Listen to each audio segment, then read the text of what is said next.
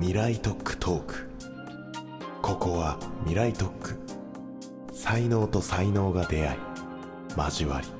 新しい都市の形を創造する場所。こんにちは。オフトピックの草野美希です。三井不動産の淡谷隆夫ですこの番組はさまざまな領域の専門家をお呼びして未来に必要な産業基盤これからの都市の可能性を探っていきます。引き続きゲストはエンタメ社会学者株式会社リエンターテインメントの代表取締役中山敦夫さんです。よろしくお願いします。よろしくお願いします。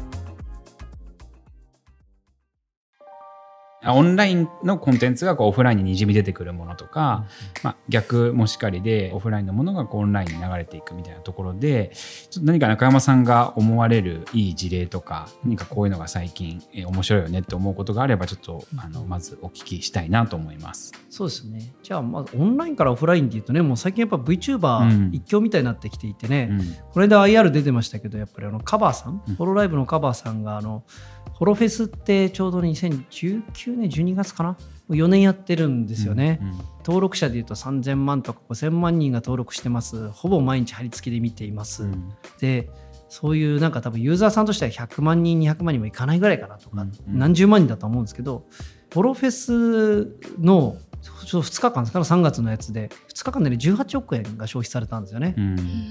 あの僕当日いたんですよね。すごいですね。3万人が現地にいるわけですへよー3万人から18億ってちょっと普通の単価で僕はね。アニメイベントの主催をしてたことあるんですけどやっぱりうん1万人で大体実は1億円とかなんですよね。へー。1人1万円であれ6倍ってちょっとおかしいなみたいなところあるんですけど、うん。まあ、中身見るとやっぱあれですねこの普通にオフラインでの初めてみんなで見れるぞっていうこのね VTuber のビジュアル化もそうですけど、はい。まあ、そこでも2次元のライブなんですけどね。うん。でやっぱり物販も買います。そこのタイミングじゃないからあとあのリモートで有料で見る人も多いんですよね、うんうん多分ね8万人9万人ぐらいがですね当日のライブに現地に行くと1万円なんだけど行かないでリモートでも7000円とかなんですよね。うん。これねサザンとかが取ってる有料の2倍ぐらいの価格なんですよね。うん。もうその強さ。普通は3000、4000じゃないですか、この、もうね、あのリモートライブですよみたいな。うん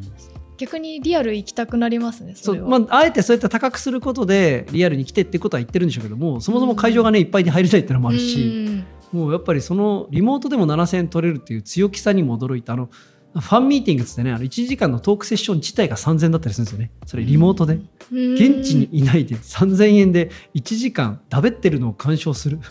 普段見てるよねみたいな。あの あまあ、そんぐらいですね、やっぱこのユーザーの凝縮の強さ、やっぱリアルでみんなで会えて、あいつも YouTube の中では何十万人と一緒に見てたりするけど、それを目の前で横で見るときの楽しさとか、やっぱり需要がめちゃめちゃあるんだなっていうので、オンラインからオフライン、この3年間でデジタルな存在がいっぱいできたんで、そういう人たちがやっぱりリアルの場に出てきた時の、やっぱり待ってました感というかね、うん。うんそれはその今後もやっぱり繰り返されていくんですか？こう待ってました感みたいなのは何度も何度も続いていくものやっぱりあのオフラインをちゃんと使えるオンラインというか、うんうん。か僕ちょうどねこの3ヶ月ずっと慶応で工業の歴史とスポーツの歴史とかずっと教えてきたんですけど、はい。2010年代面白いなと思ってあの基本的に日本のこういうメディア系って下がってるんですね。95年を境にも、うんテレビ落ちたラジオ落ちた、えっと、出版もダダ落ちしている、うん。本なんか変われないみたいなこと言われてますけど明確に上がってるのがもちろんねインターネットデジタルですけどあとねアミューズメントパークにダダ上がりしてるんですよね。うん。うん。2010年から19年ってもうあの過去80年代90年代2000年代ってディズニーランドそれなりに成長してきましたけど2010年代の伸びが一番エグかったりするんですよね。うん。これ不思議だなと思ってやっぱりデジタルで何か見せなきゃってなった時にやっぱインスタ映えしたいじゃないですか。うん。でニュートラルなディズニーランド行きましたって誰の害にもならないよねとか、あまあみんなが喜べるものって言ってね集合地というか。だからなんか結構ああいうアミューズメントパークってものすごい伸びた市場がネットのまさにこの時代だったってことにやっぱ僕は象徴されてるようにやっぱりリアルってデジタルの世界でこそ多分価値がはっきりされるのでなるほそれをわきまえた上でデジタルのやつがどうそれを使っていくのかなっていうのが2020年代の楽しみだなと思ってますね。場所づくりっていうところで言うとそのアミューズメントパークみたいなこう SNS 映えというかこうソーシャルで投稿することによって、こうまた価値が出てくるみたいなところって意識されたりしますか、大家さん？いや正直僕はあんまり今まで意識してなかったですね。うんっていうのはテーマパークほど大きいものは持ってないんですよ。ああなるほど。ララボートとか商業施設とか。ってなるとララボートみたいな場所をどうそういう風な感じに使ってもらうかとか、うん。そういう瞬間を生み出すかみたいなことは考えていかなきゃいけないなって今思いましたけどテーマパークを持ってるみたいな概念は僕らにはないんで。まあ、でもでっかいテーマパークじゃなくていいんですよね。やっぱ1000億そう。2000億かけてでかいの作れてうんそれはもうとんでもない作業ですけど、うんやうんこの56年ってやっぱりあのポップアップカフうんうェん。ですよね、あのまあ、ポップアップショップだったりとかテーマカフェっていうのがすごい増えてきて、うん。テーマカフェってあれですね僕の LTR さんって仲いい会社さんなんですけど、アニメートとか LTR がやってるのがもうあの年間200億ぐらいの市場になってるんでね、うん。で1人単価5000円なんですよ、うん。普通に2000から2500円ぐらい食べてグッズも2000円ぐらい買っていくみたいなのがディズニーランド行ったら大体みんな1万円使うんですけど半分かかってるんですよね。でななんだったらサンリオピューロランドの平均単価が4000円なんであれ？えあそうなんですか？テーマカフェのが儲かってないっていう感じ。小さいですね。まあ、小さいっていうかね。あれやっぱ気軽に行けるうん。アミューズメントパークなんですよね、うんうん。30分圏内行って1時間2時間写真も撮り物も得てうん。ホクホクと帰るこの3時間ぐらいの体験としては映画よりも全然いいしううん。ん映画以上にいいというか。で、うん。テーマパーク行くほど1日かけてもないからうん。割とパッケージ化されたテーマパーク体験っていうのでやっぱ8000億のねアミューズメントパーク市場を今リプレイスしようとしてるんですよねあの3時間で行けるテーマパークみたいな感じでもう年間300作品ぐらいやってるのかなって感じですけどね。それはアニメとかが多いんですか？そうです。一番売れてるアニメだったりあと K-POP もあるんですよね。普通にアイドルのテーマカフェもあるし。なるほど。そう。でこれがバンバカできて2ヶ月単位でスクラップビルドでねあこれは失敗したこれはうまくいったっていうのをやっている中で言うと全然作り方としては日常の中にあるちょっとした非日常でも全然ニーズはあるしうんそれねそれこそララポートとかそういうやっぱりうん。デイリーな場面でもいろいろ作れるんじゃないかなと思うんですよね。確かに。イメージとしてはそういうこうふつふつ湧いてるうん。コンテンツとかファンみたいなところはでどうやって探しそしてどうやってアタックしてるくんですかね。これはもうねユーザーリテラシーですよね。ユーザーリテラ普シ通にやっぱりねなんかグッズ売ったりとか商品扱ってるところはもうそれしか考えてないですよね。ー 今期60本のアニメのファッションショーに近くてうん3ヶ月ごとに60本ぐらいアニメ出るじゃないですか。はいあこれ来るねみたいなのあるんですね。ボッチ・ザ・ロックのやり方普通じゃないぞみたいな。もう取りに行きますよね。1話目2話目で取りに行くというか。投資家みたいですねもう投資家ですよね。もうね、年間開かれた2、300本のウィンドウの中で、これが来る。で、何々の2期が来年来るらしいぞ。あ、もうこれは仕込んどけみたいな。あの、多分ね、パリコレならぬアニメファッションショーのステージを毎回見てるような。へえそれは多分ね昔からグッズは一般的でしたけどそこに2.5次元舞台作りたいって工業権もあるしさっきのテーマカフェ作りたいもあるうし、んデジタルボイスだけ売るところもあるし、ね、それこそラジオドラマそれのラジオドラマ券 NFT 券買ってってもいいし、うん。そのねやっぱりこうみんなが湧いているショーに参加しない理由はないですよね。すごい。ちょっと中山さんが気になるなんかキャラクター気になりますね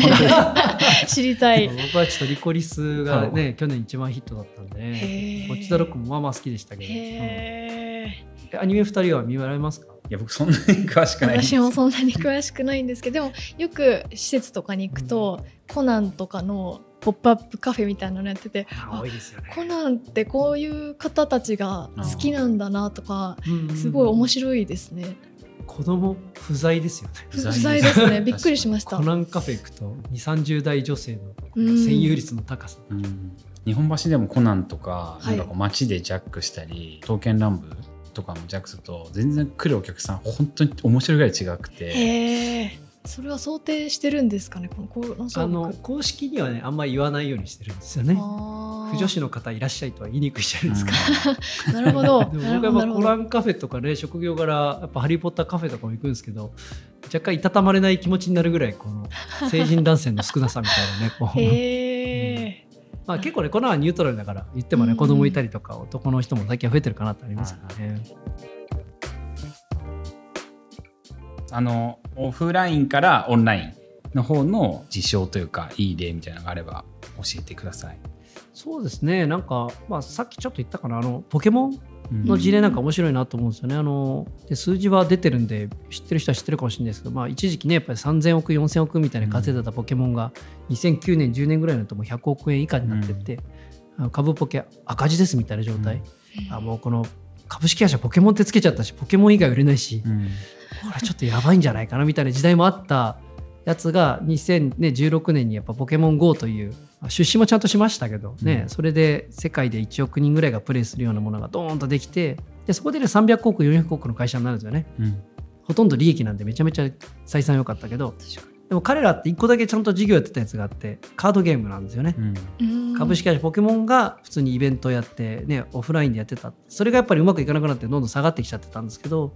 ポケモン GO で1億人入った人たちが昔ポケモンカードね集めたよなってのがあって2018年ぐらいからすごい伸びてくるんですよね。うん。1回100億赤字から300億高利益になった後に今1000億超える会社になってるんですよね。で年間売上とかですね。資産でいうともう2000億とかになりますけど、たった5年でオフラインというかオンラインで気持ちを高めた人がもう一回オフラインに戻ってきて、うん。当初の100億から考えるとね10倍になりましたみたいな。うん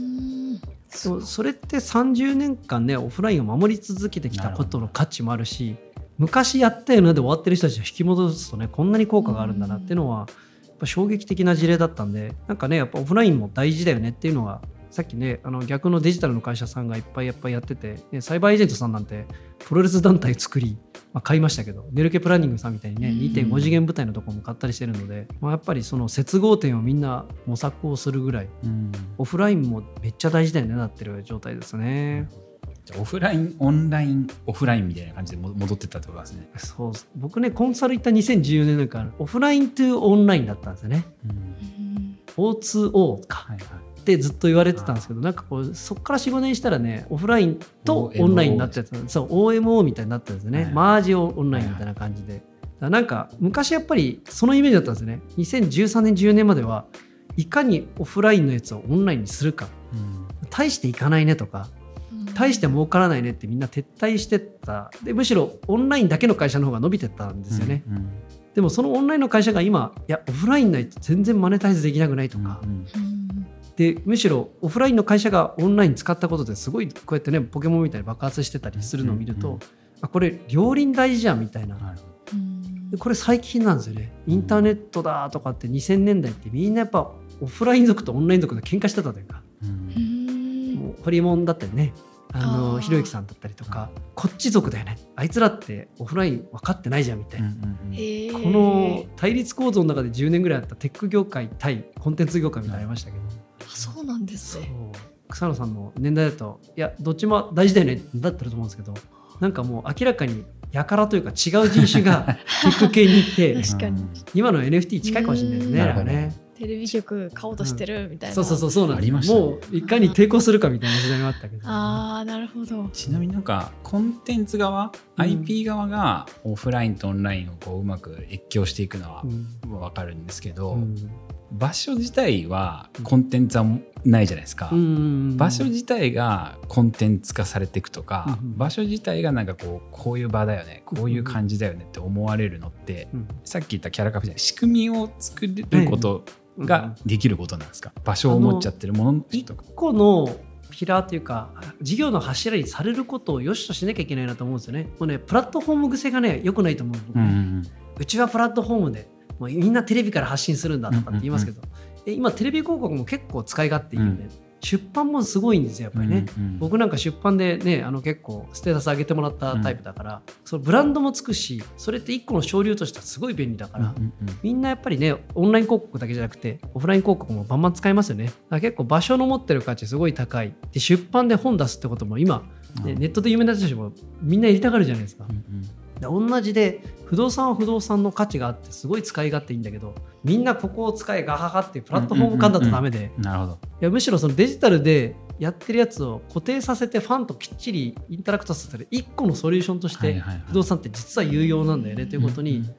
気づかないで殿様営業してるとねいやあの場所貸すよいくらみたいな、うん。まあ最初100万ぐらい必要かなみたいな。などやどやっと、うん。さっきのねこの最高価格で売ってるみたいな商売してるとダメで。やうん。っぱりそれを使った時にオンラインの人がやっぱりこうリアリティを実感するというかね。こんなに人湧いてんのねみたいなのとかね。なんかそれで思い出したのがなんか、うん。映画でうん。A24 っていううん。独立した新しいうん。ディストリビューターというかうん。あると思うんですけどなんかそういう組織自体は作品は作ってるクリエイターはいなくてうん。監督とかいい作品とかを買ってディストリビューションしていくっていうシステムだと思うんですけどそういう意味だと不動産がそういう存在になってこのクリエイターを呼んでこの建物っていうかこのお店作りましたみたいななんかもうちょっとドロップっぽい動きとかしたらうん面白いのかなっていうのを思いました。そうですね。必ずしもやっぱりね一番下流なのか一番上流に行く必要はなくてやっぱり、うんまだキュレーションが必要な時って全然そういうところもあるし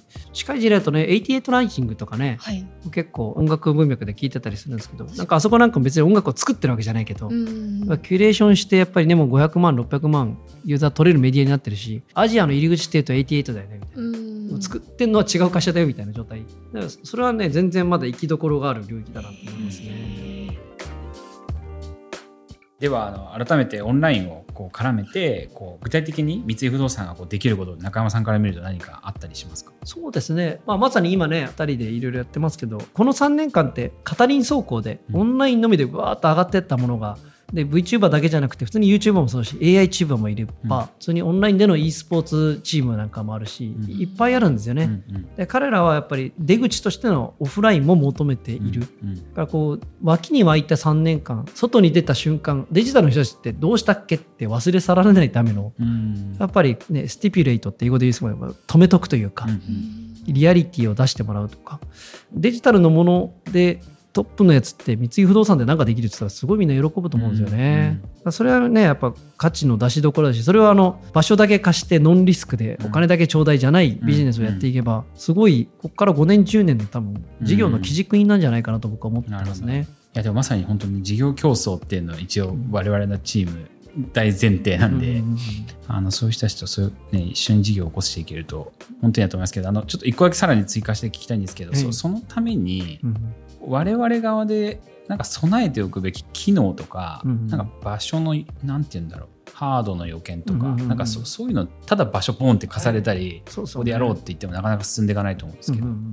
なんかイイメージってあります？これもね一緒に事業するやっていに近い、ですいそれに尽きるんだと思うんですよね。だか。ら結構その今おっしゃってたタイプによってまたうん。求められることが違うっていうことなんですね、うデジタルで湧き上がってるプレイヤーの方々の中でも。僕結構最近ねクラシックコンサートの取材なんかもしてたんですけどやっぱりそれは結構ホールの使いづらさの半端なさ。うん。写真はダメだったりあ何か設営機器新しいの入れるだけでもものすごい混乱が起きてて、ね、クラシック系とかってもうステータスだから、ーはいはい。うちはそんなこと使い方されたことはございませんみたいな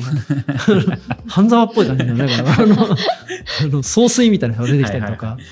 なんか、なんでできないんでしたっけ？みたいなの聞くと、やったことないからですみたいな。あ、じゃあできますねみたいなね。やっぱ結構ね、心理的ハードルでやってないだけで、うんいや、実は他のホールでこれやってますよみたいなの見ると、あれ、できちゃうんですねみたいな。あんうん危険じゃないんですかって言うと、いやいや、あの下にこういう構図になっててとかって言うと、あの、あだったらうちでもできるかもなみたいな、うんうん上の人の通し方なんでしょうけどね。あんまりでも逆の方たちというかそのその人たちからしても三井不動産みたいな名前とかがパンってはやっぱ出てこないってことなんですよね。そうですね、コンテンツ文脈で出てこない、ね場所を貸す人たちですよね。うんあと、正式な門からいくと、なんか、うんすごいふっかけられそうな怖さがある。はいはいはいはい。なんか高いんですよね。三井ホールとか借りるのみたいなね、こう。まあ高いところはあるんですけど、まあ、高いところはね、それはまあ場所からしょうがないにしても。うん。なんか草村さんもそれ僕が聞くのもあれなんですけど、ああります？あ三井不動産、はい。みたい。な僕らだけじゃないんですけど。でも確かにその前回のお話だったそのどこの窓口に行けばいいのかわからない問題はうん。確かにあるかもしれないですね。なんか提案して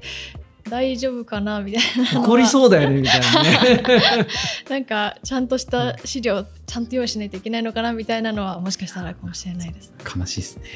変えていかなきゃ。なんか別人格のね、会社作れると、みうん三井不動産とか、はい。ひらがなで、ちょっと可愛い 窓口はこちらみたいな。いいですね。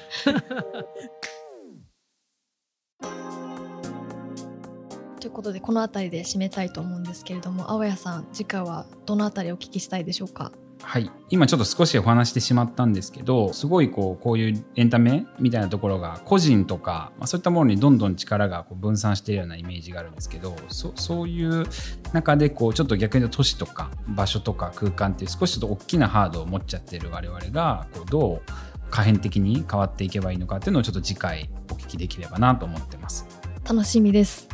ここまでお聞きいただきありがとうございました。番組への感想はハッシュタグ未来特区トーク。未来特区は漢字トークはカタカナでツイートしてください。次回もお楽しみに。